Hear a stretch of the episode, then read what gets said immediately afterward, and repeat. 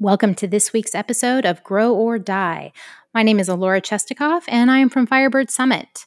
My partner in this podcast is Lawrence Henderson from Boss LLC. Every week, we meet and discuss coaching topics relative to professional development, personal development, business, and entrepreneurship. Join us and see if there's anything else you'd like to add to the conversation.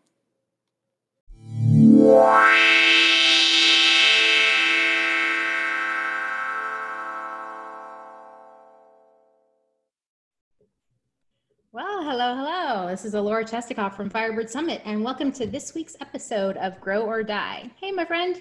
Hey. How's it going, Alora? I'm Lawrence Henderson from Boss LLC. It is great to be back for the 21st episode. It is. We're going to wrap up our first season with a bang because you have quite the apropos topic for today, don't you? I do. So in the bag we go for the topic of transition, life, relationship, job, career, whatever it looks like, transition. That is our topic. I tell you, that means that's a very loaded word for me. And just as I think about transitioning back from the military out into this crazy civilian world and just all the emotion from having had assigned friends with every duty station change to now, what does life look like in the midst of this transition of myself, of my family, of my identity, of all that thing. So transition, that's the topic. All right. Wow. Story of my life.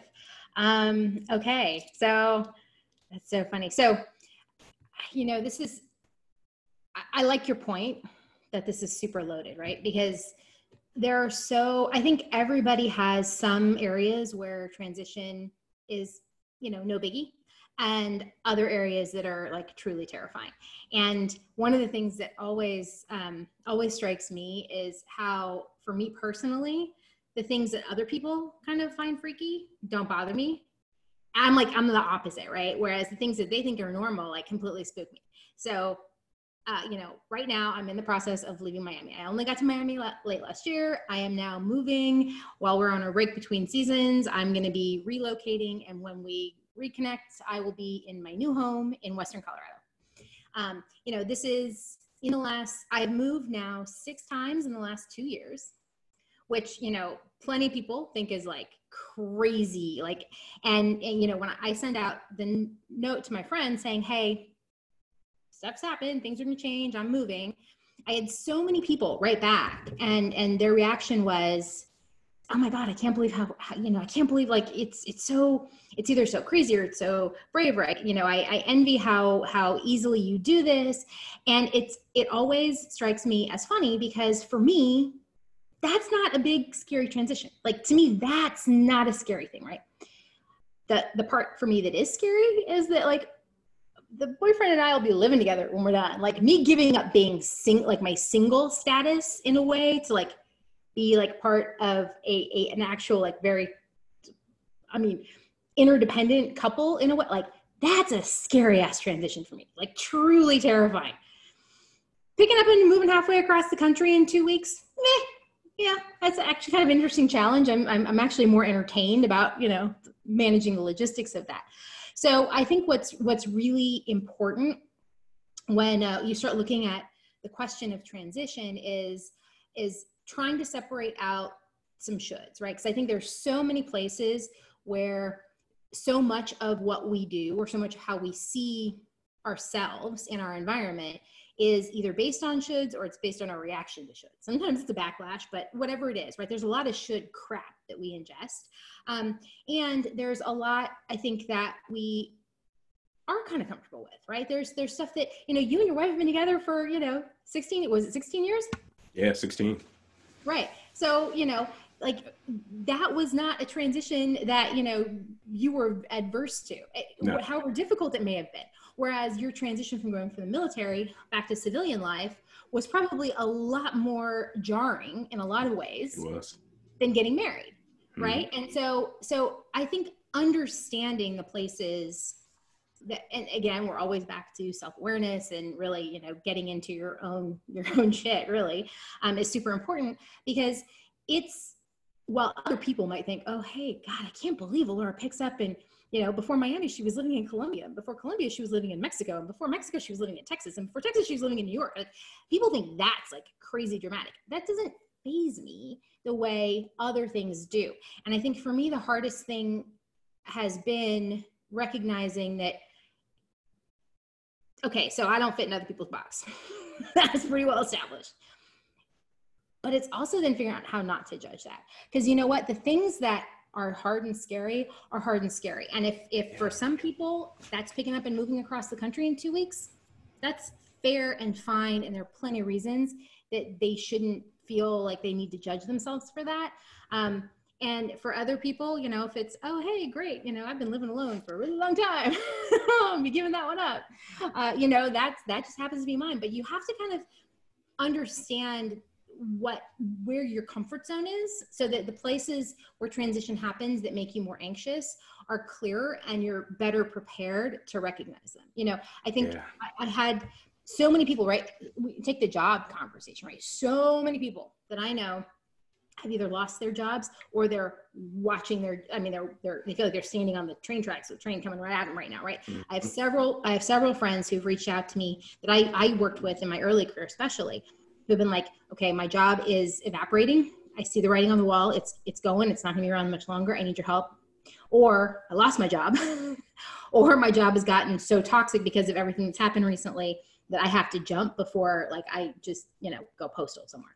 And so those transitions, I think, again, that one was never a big one for me because I did move jobs enough. It wasn't a big deal, but I gotta say, out of actually the three people in particular that have come to me in the past couple weeks, they've been at their jobs for like a decade plus, and they are not people who like that transition. They have been very comfortable.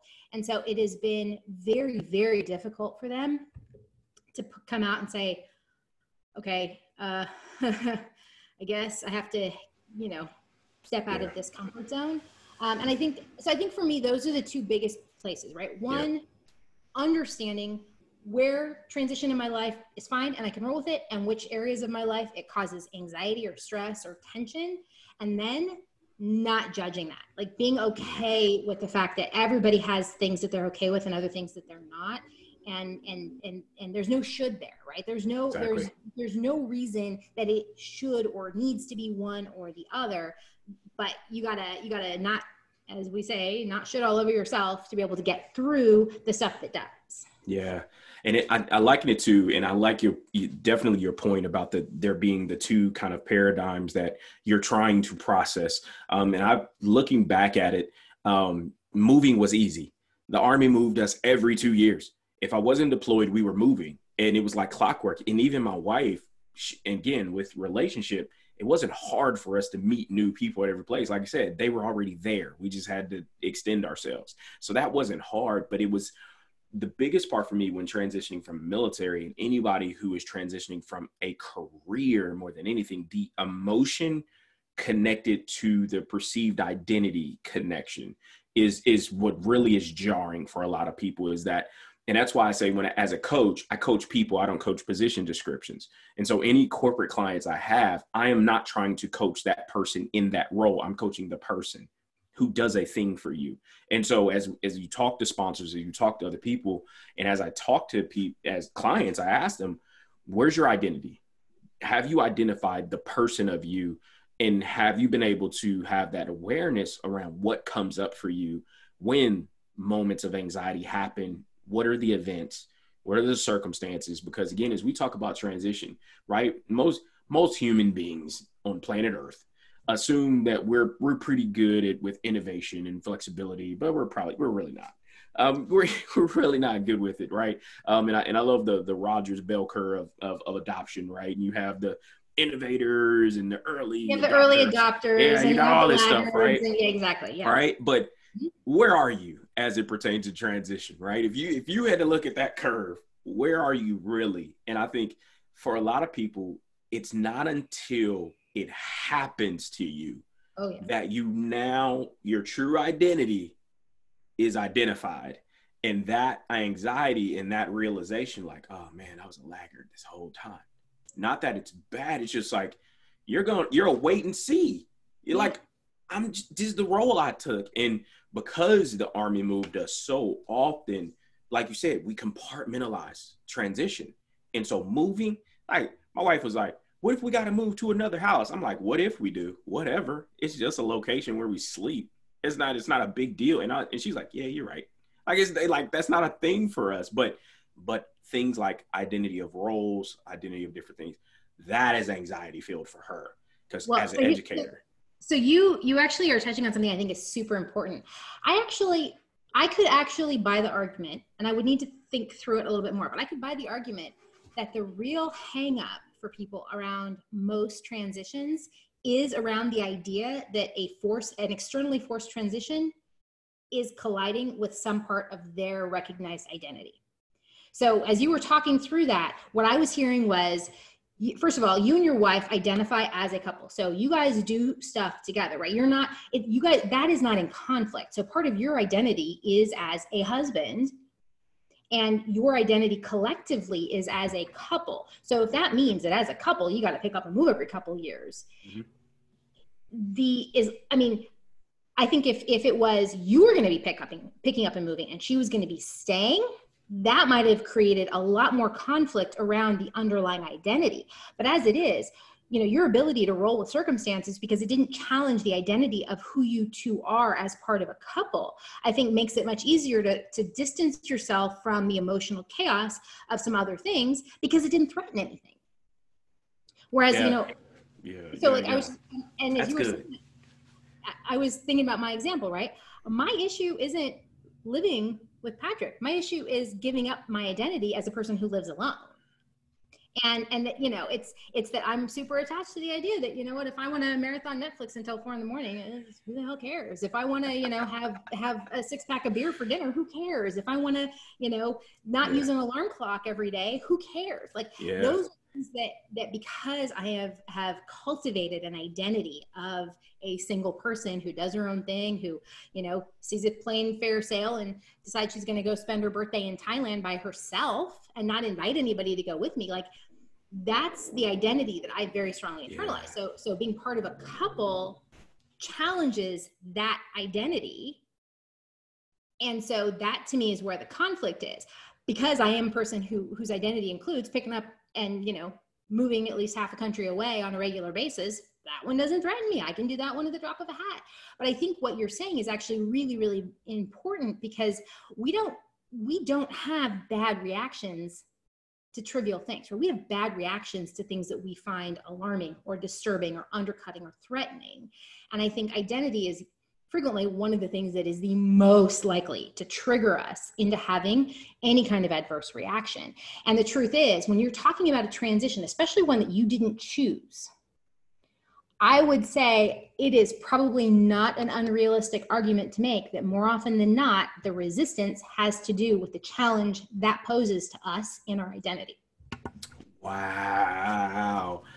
So here's the connection I'm making with that part, right? We're talking about transition, and particularly as it pertains to identity, which I believe in this context of the season of life that we're in as a humanity, some people's realities have been challenged.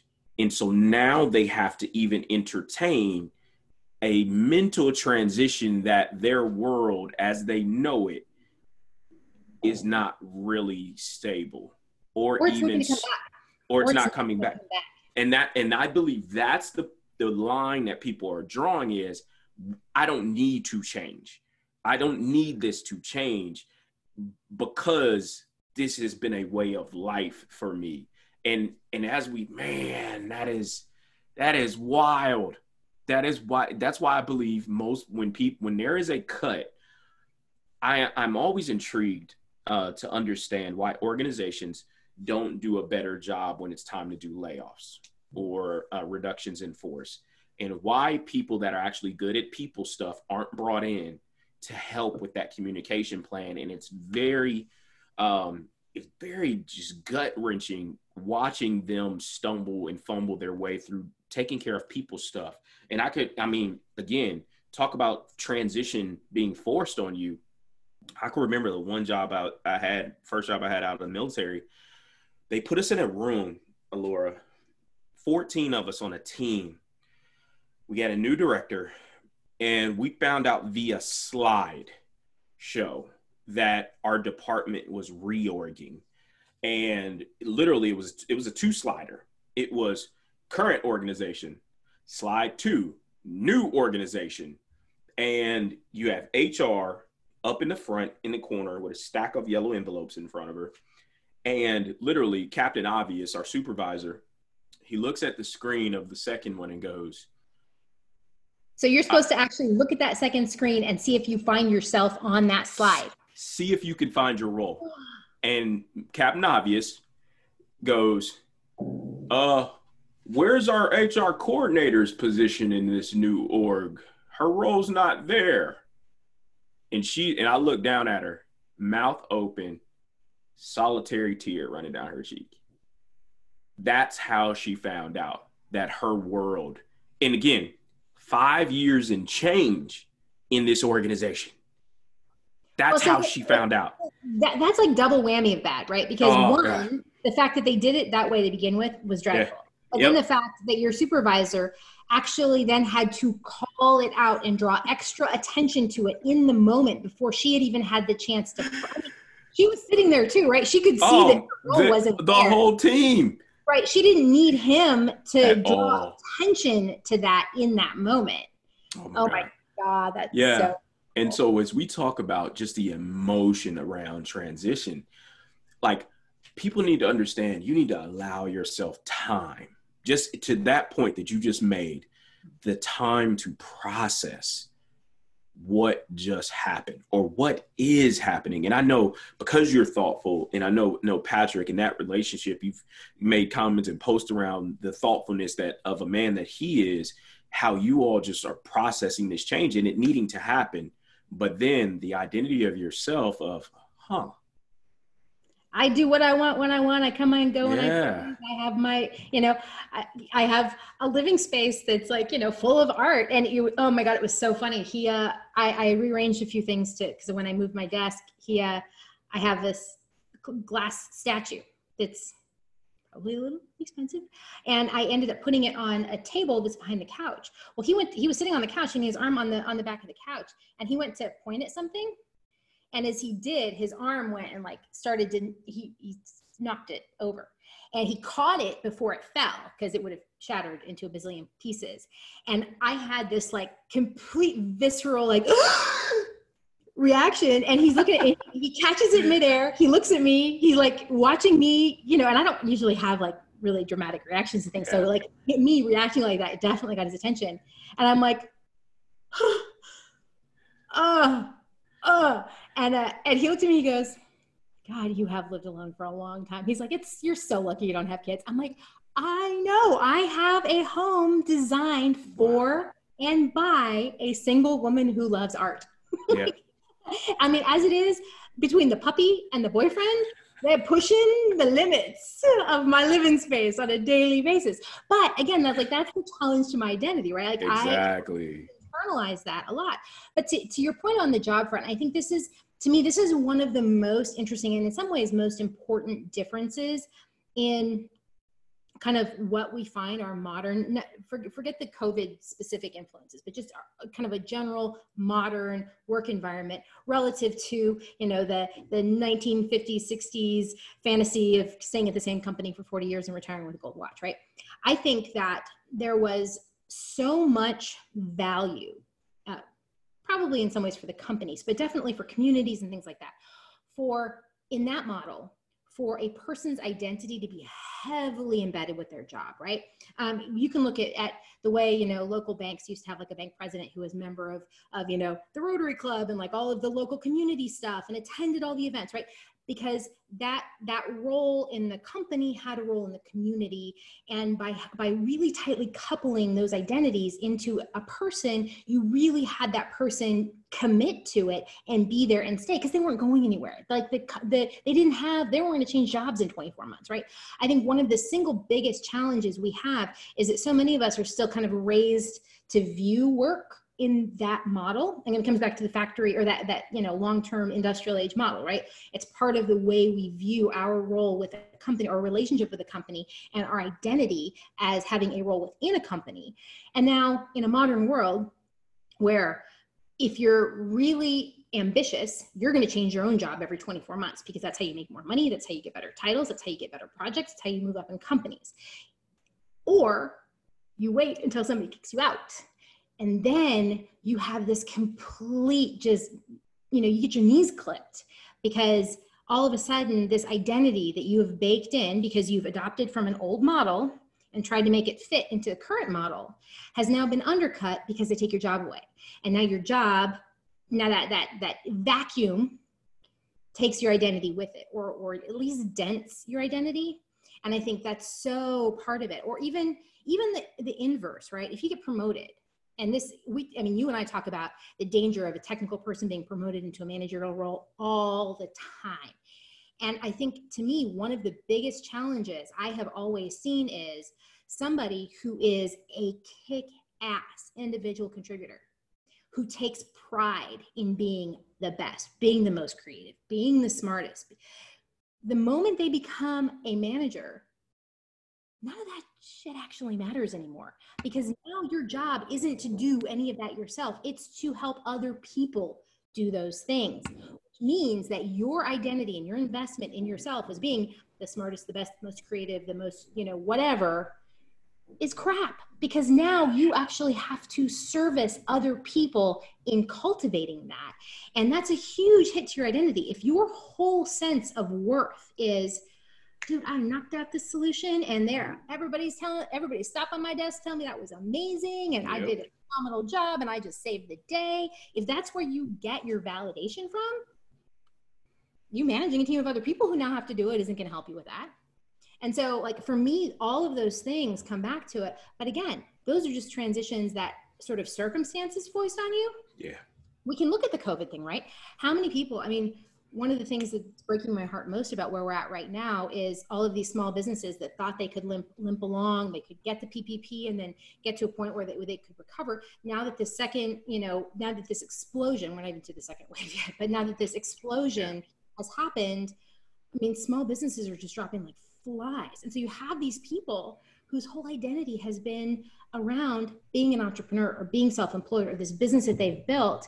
And now the doors are closing. They don't know what the hell they're going to do. Some of them are stuck back with, Jesus, God, do I have to go get a job?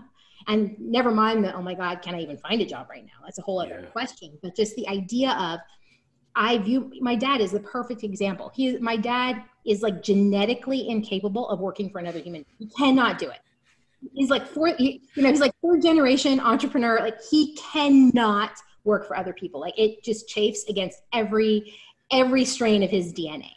And so, you know, when I actually was telling him that we were moving to Colorado because Patrick got a job, my dad's first reaction was, well, what about your businesses?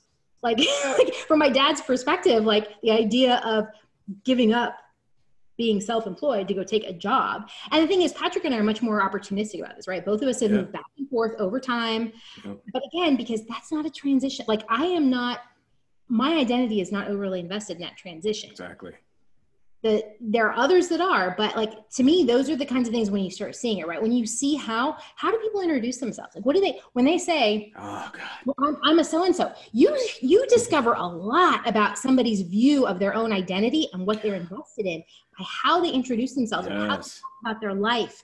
Do they start with, you know, their family? Do they start with their family of origin, or do they start with their, you know, the family their you know, created family? Do they start with their job? Do they start with school? How many people do you know? Or, oh, dude, former military guys are classic. Start with military service. Yeah, instantly. I mean, you bring up a huge point, because when I tell you, I read every LinkedIn article I could possibly read around the elevator pitch, my 30-second, my 1 minute, my 1.5 minute, my 2 minute spiel had everything to do with the identity of what I believed I was. And even to the extent where I started making my own business cards, because I was like, because I started getting peeved around when I would lead military, boom, former Army officer, blah, blah, blah, third, blah, blah, blah, chest all out. And then people would be like, so what have you done in HR? And my shoulders would start folding in towards each other. And then it was like, then immediately watching them be uninterested. And then I was like, all right, I got to shake this thing up. I was like, who am I? Who do I want to be? I'm not in a box. I'm like, yeah, all of a sudden I'm rolling my shoulders back like, Lord, like, okay, who am I really? And I wrote out, I never forget the day that I started making my own business cards, and I wrote out, I'm a business operational support specialist. What does that mean? I help people get stuff done. I said, jack of all trades, master of none. You put it in front of me, I can knock the target down. And people started remembering me. Yep. And it was like, and then the acronym of BOSS was created in that moment. And as I transitioned to business ownership, I was like, okay, what am I as a business owner? And again, somebody like you, Ginger Johnson, one of my buddies out in Cali, she would say, Lawrence, tell me your quick origin story. Like, why would people work with you? And I was like, and immediately I led with what I could do. And she's like, stop. What is that? Like, no, stop. Tell me your origin story. Like, what are you going to be known as? And I was like, I'm an organizational development guy. And it was like, and they were like, so what's that? I help people get unstuck. There you go. Which is a great thing to say, right? I help people get unstuck. Yeah, I help people get unstuck. That's it. And then we can have a conversation. Which is way more meaningful to most individuals, and it's more memorable, right? Yeah, exactly. Development, like, okay, well, that's fine. If you know what OD is, you care. Exactly. But again, if you know and you care, you probably already know like 5 others at least who also do it. In which case, exactly. But to be able to say, I help you, I help people get unstuck. All right, well, that I get. Yep. No, and I love this concept, that particularly when we start talking about identity, because again, you you took a sledgehammer to a nail as you start talking this season of life and COVID and just so many. I did a talk last year about the number of small businesses over the past 5 years that were created. And almost annually, in the US, almost 1 million new small businesses started. Over half of the working population was small business. It's now down to 44%. It's dropping. This is one of the things actually about COVID that really scares and breaks my heart is that we were already in a really dangerous economic transition where big businesses were taking over more and more market share and starting out smaller businesses. I think COVID is really going to accelerate that process, and we're going to see a big difference. And I think especially, small towns that still have like, very thriving local, reasonably self-contained economies in a lot of ways are going to feel it first. But I think, when I first lived in New York City, when I was in college, I was at NYU and I lived on Union Square. And at the time that was mid-90s, 95. And, lots of empty warehouses, right? The gentrification hadn't really kicked in Union Square yet. There was a lot of stuff that had been big warehouse spaces that were abandoned. It was, at night, walking home alone from the computer lab, not always my safest, scenario. When I moved back to New York 10 years later, those are all big box stores. They're all big box stores. It's completely just, and you can't have, and there's no restaurant there where you can have dinner for 2 people for less than, $200. Like that's because that's what it became. And unfortunately, that is, I think, a big part of what we're seeing happen in other places. But to be fair, I think if we go back to transition, this might actually be a really great view of it, because that's going to have macro transition implications, right? I mean, we can talk about transition at an individual level and how your career goes or what happens in your family or, whether you pick up and move across the country in 2 weeks, whatever, like those kinds of transitions are important on a daily basis. But we have bigger societal, political, socioeconomic transitions that again, force change on us that we would not have necessarily ever chosen, and that we don't necessarily like, but we still have to ride them out, right? I mean, it's the permanent game of who moved my cheese. You don't get to just decide that you're not going to. Exactly. You don't get to just decide, oh, hey, no, I'm just gonna sit over here and I'm gonna wait for everything to go back to the way it was, right? I mean, to me, that's what everybody, anytime anybody says, you know, let's get back to normal after COVID, that's what I hear in my head is, who moved my cheese? Like that's, I'm like, oh my God, stop. But the truth is, like, if we were to look at, you know, how do we as individuals handle macro transitions, big socioeconomic, political transitions, the, you know, large things that are enormously important. And to me, I think this is a very interesting, an interesting point to think about for us, because I think it comes, some of it does definitely come back to values, which we've obviously spent a lot of time talking about. But I think the other side of it is, you know, when you watch, you know, I think watching conservative white reactions to Black Lives Matter is probably a great example, right? Because again, what is happening in this macro transition that is threatening my identity? You know, the fact that a woman with a dog in Central Park calls the cops on a Black Harvard graduate who's bird watching, who asked her to keep her dog on a leash. Like that was one of the most like sort of iconic examples of super frail identity reacting badly in a moment, right? I mean, like it was sort of so disgustingly egregious. Yeah. I mean, death and murder and like that's extremely bad too, but I think people can dismiss a lot of that as just like an extreme problem, right? I think for me, the reason that stupid ass Central Park case is meaningful is because that's like an individual personal, like that's like on a daily basis, you can go out to any city and you can see that kind of, you know, and that I wouldn't call that a microaggression at all, but like, not at all. But it could, but I suppose relative to, you know, a lynching, in basically a lynching, it kind of is, I suppose, in a relative sense, right?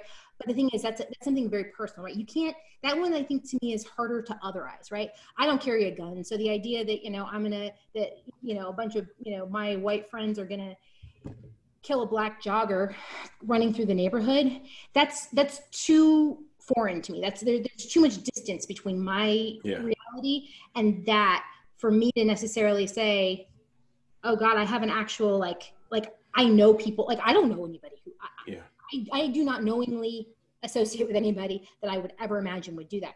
However, that case in Central Park for me is a little bit more interesting because thinking about it, I'm like, that, first of all, that was shitty. Yeah. Secondly, I actually might know, I can think of a few people that I might actually know who might be inclined to do something like that. Like it's smaller, which almost makes it more egregious because it makes it easier to overlook and it makes it easier to kind of whitewash.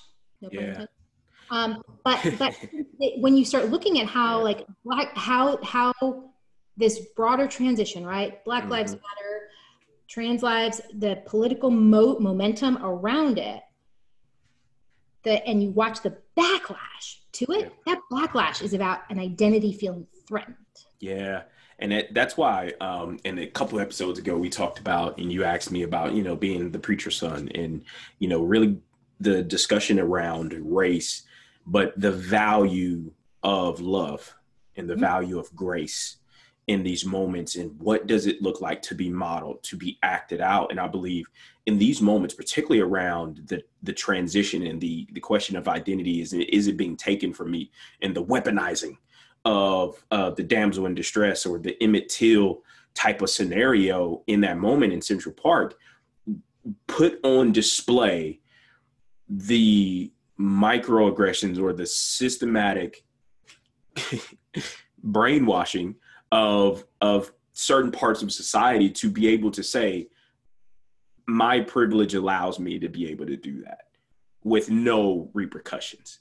And for the first time, for some people, they either for the first time had to acknowledge it, or it was their actual first time seeing a mirror image of something. Again, I think seeing it in a way that was not, I mean, you know, for as horrible as police brutality is, it's very easy in a lot of ways for, I think, the average person to sort of otherize the police, right? It's, they're more removed.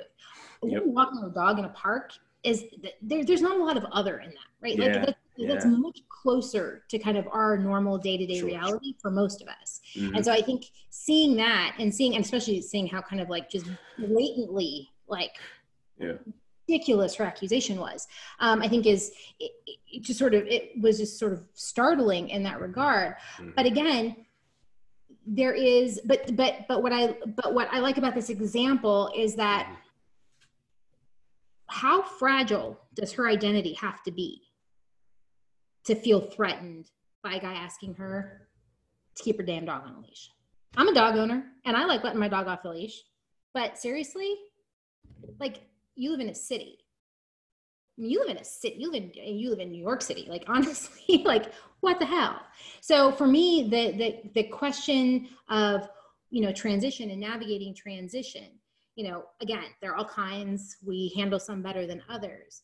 But I think the more I think about this and the more we kind of go through the different sort of modes of it, yeah, I think the thing that I keep coming back to is that the places where it's the hardest and where we might struggle for the most grace is when that transition, especially if we didn't choose it, imposes some kind of resistance against our own definition of our identity.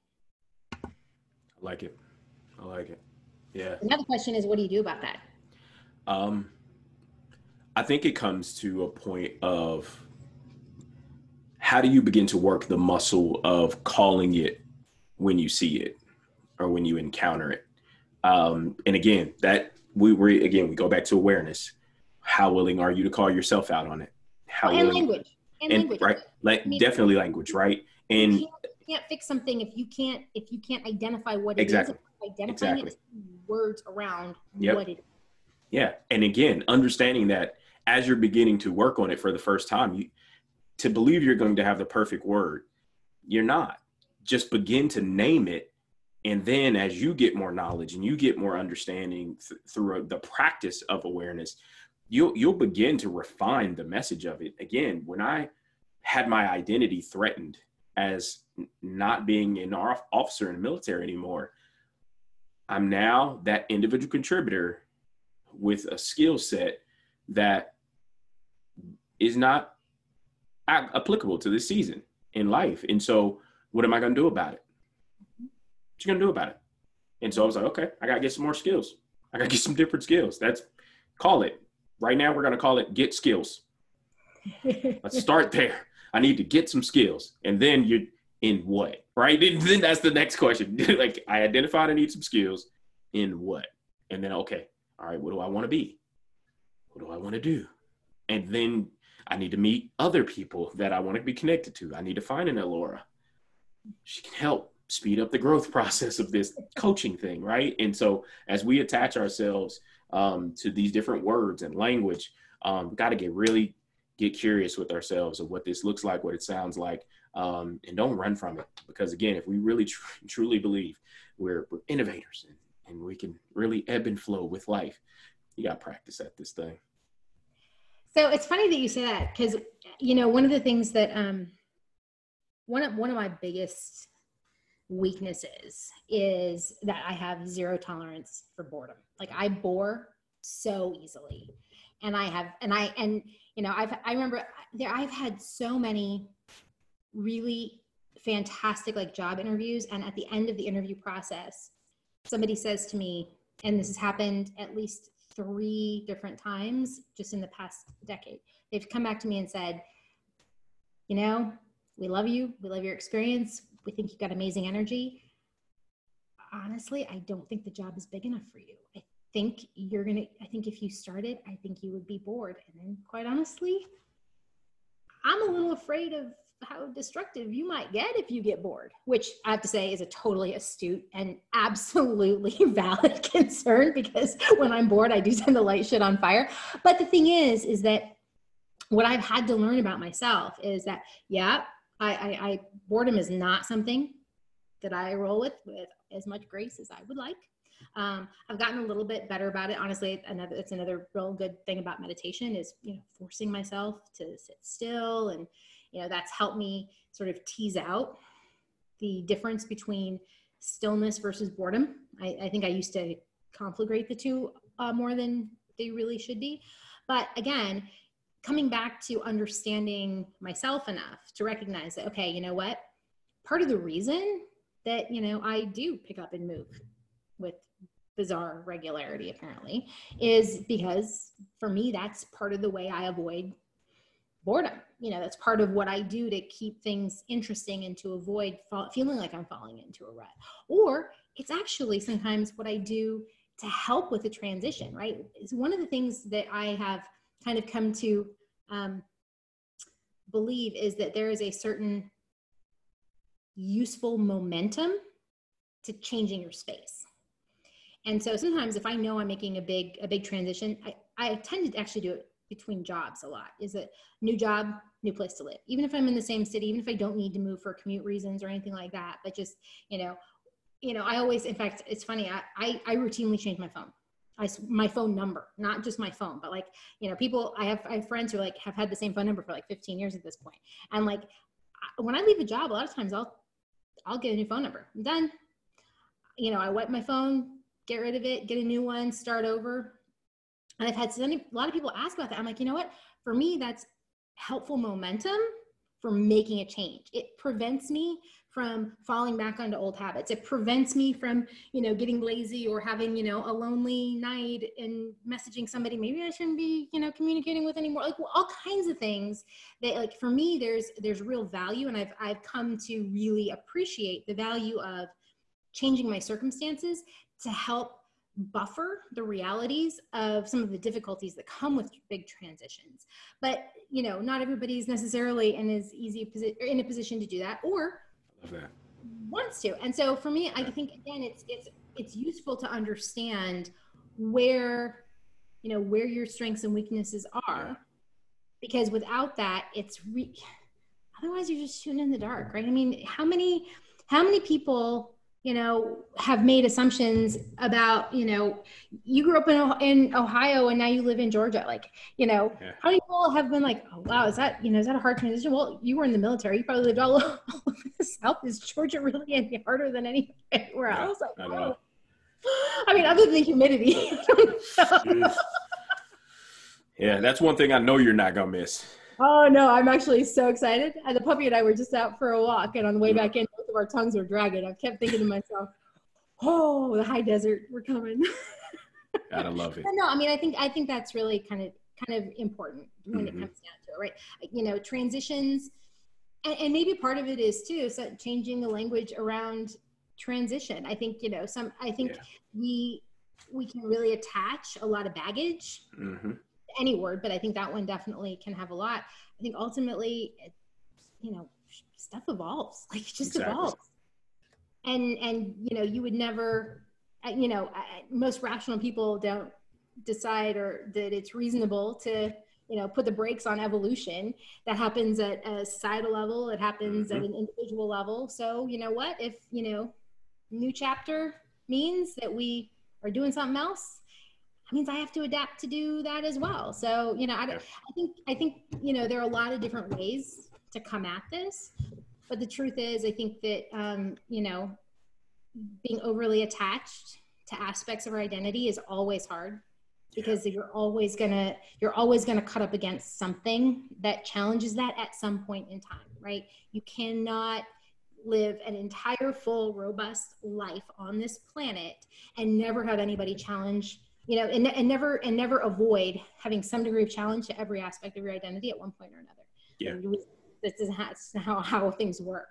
Yeah. So I think, you know, being willing to recognize that, you know, all of us have aspects of our identity that that feel more fragile and that we feel more protective of, which again is okay. You can't judge, you don't want to judge that, but you want to acknowledge it, because feeling that way will often inspire behavior that you might not want to be putting out in the world.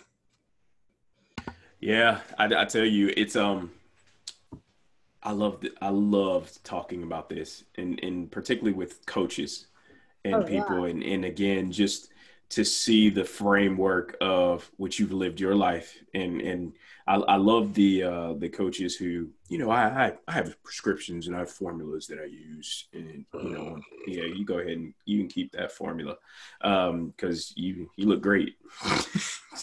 Like, no, just allow things to happen. A formula might make a great TED talk, but that doesn't necessarily help your client at all. And it's funny, talking to, you know, people who are, again, on this journey of what is coaching and why is coaching. It's like, look, at the end of the day, the first person you get the opportunity to practice with is yourself.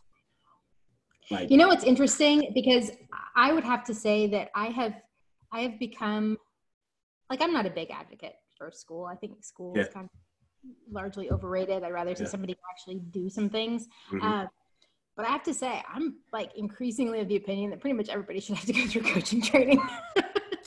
Let me tell you something. I'm trying to figure out now with the clients I have, how I can work it in to communication workshops, to how to manage conflict and confrontation. How, like, I'm figuring ways. This is something we should come back to actually after I. Let's do it. Let's do it. It was a great season one. Well, and because, you know, I really think that there is, I think it's really easy to leave that kind of personal work on the periphery. And the truth is, I mean, even before COVID, you know, we're in a state of such radical chaos. Yeah. Nothing that... I mean, it was funny. I was listening to a podcast and somebody was making a joke about, you know, I wish such and such had happened back in, you know, I wish somebody had done something like, you know, this thing back in 2013. And then I kind of started laughing because I'm thinking to myself, but the thing is, in 2013, none of us could have predicted today. We couldn't have predicted that. We couldn't have predicted COVID. We couldn't have predicted a recession, the likes of which nobody's seen since, you know, FDR was in the White House. Yeah. We couldn't have foreseen the rise of a new Cold War with both China and Russia. Like, there are the decline of democracy around the world. I mean, Poland just had an election this weekend, and now Poland is going the way of Hungary and you know, Turkey. Like, there are so many things that we're living with today that nobody could. We couldn't have predicted these back in 2015 at all. I mean. Hell, most of us, until the day of the election, were still convinced that wasn't going to happen, right? So that was late 2016. Yep. So many things that, you know, and I think we do ourselves a lot of disservice by, you know, the hindsight argument. Like, it doesn't really help us.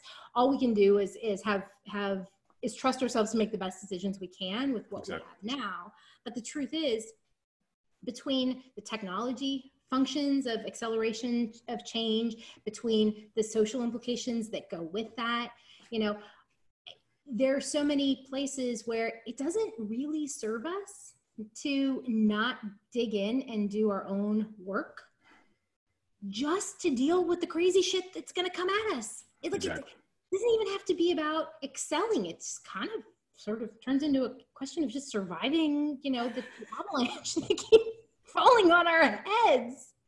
Exactly. Yeah, you just gotta get in and live this thing. It's a contact sport. Really, and I think to me that's actually, and I love that phrase because I think that sort of explains so much. Yeah, it is a contact sport, and you can't. I don't care how quickly you can tap dance. You're not gonna dance. You're not gonna slide through raindrops all the time. Not at all. Stuff is still going to land on you. You're still going to have to figure out how to get yourself up off the mat and move on to the next thing. So yes, I think that the training that coaches get put through, that having to ask really hard questions, that having to really dig into your biases, having to dig into where you're judgmental, having to dig into your own issues around shame, having to deal with your own gremlins, all of those things. I think, God, can you imagine the kind of world we lived in if everybody had to spend at least some time on that? Oh man, yeah, they would be more emotionally informed. Well, and I think we would be more fundamentally inclined towards empathy. I think so. Less, you know, knee-jerk reaction to other people. Like, you know, there's so many things about that. But I think it would also make it much easier to have a conversation around. guys, hey, look, you know, the economy's in the toilet. We don't know when we're going to be able to reopen. We're going to have to lay people off. So let's have a real conversation about this instead of being a dumbass who puts a slide up on the wall and just, you know, miraculously makes people's walls disappear. Yeah, man. Yeah, we got some stuff to unpack. We do. You unpack. After I unpack, exactly. So that's awesome. So any last thoughts as we wrap up? So this is episode 21. Yeah. Fantastic season. I've had so much fun doing this. So we'll take a break for a month almost-ish. Yeah. As soon as I get to the other side of the country, get a place to live and unpack. So any last thoughts you've had on the end of our first season? The end of our first season, just to anybody out there that's listening, watching, just do it. Old Nike slogan.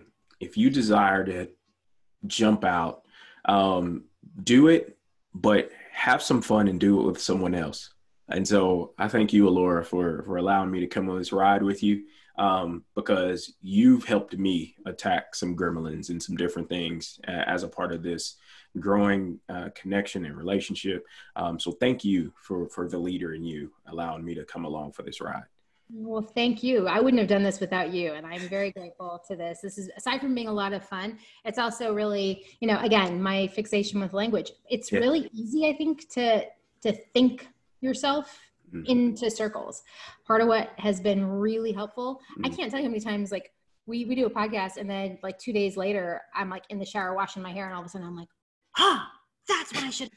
Oh my God, that's how that works. And I've had so many like great opinions, but you know, it comes from talking it out. Definitely.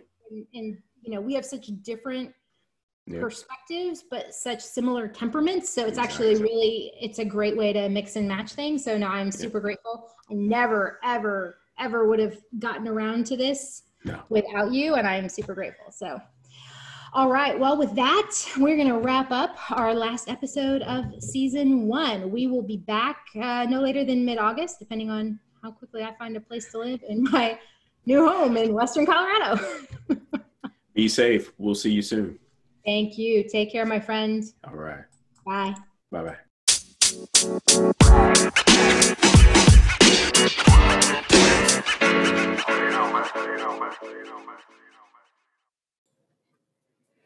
Thank you for joining me and Lawrence in this week's episode of Grow or Die. Join us next week when we'll take on our next topic. In the meantime, have a fantastic week.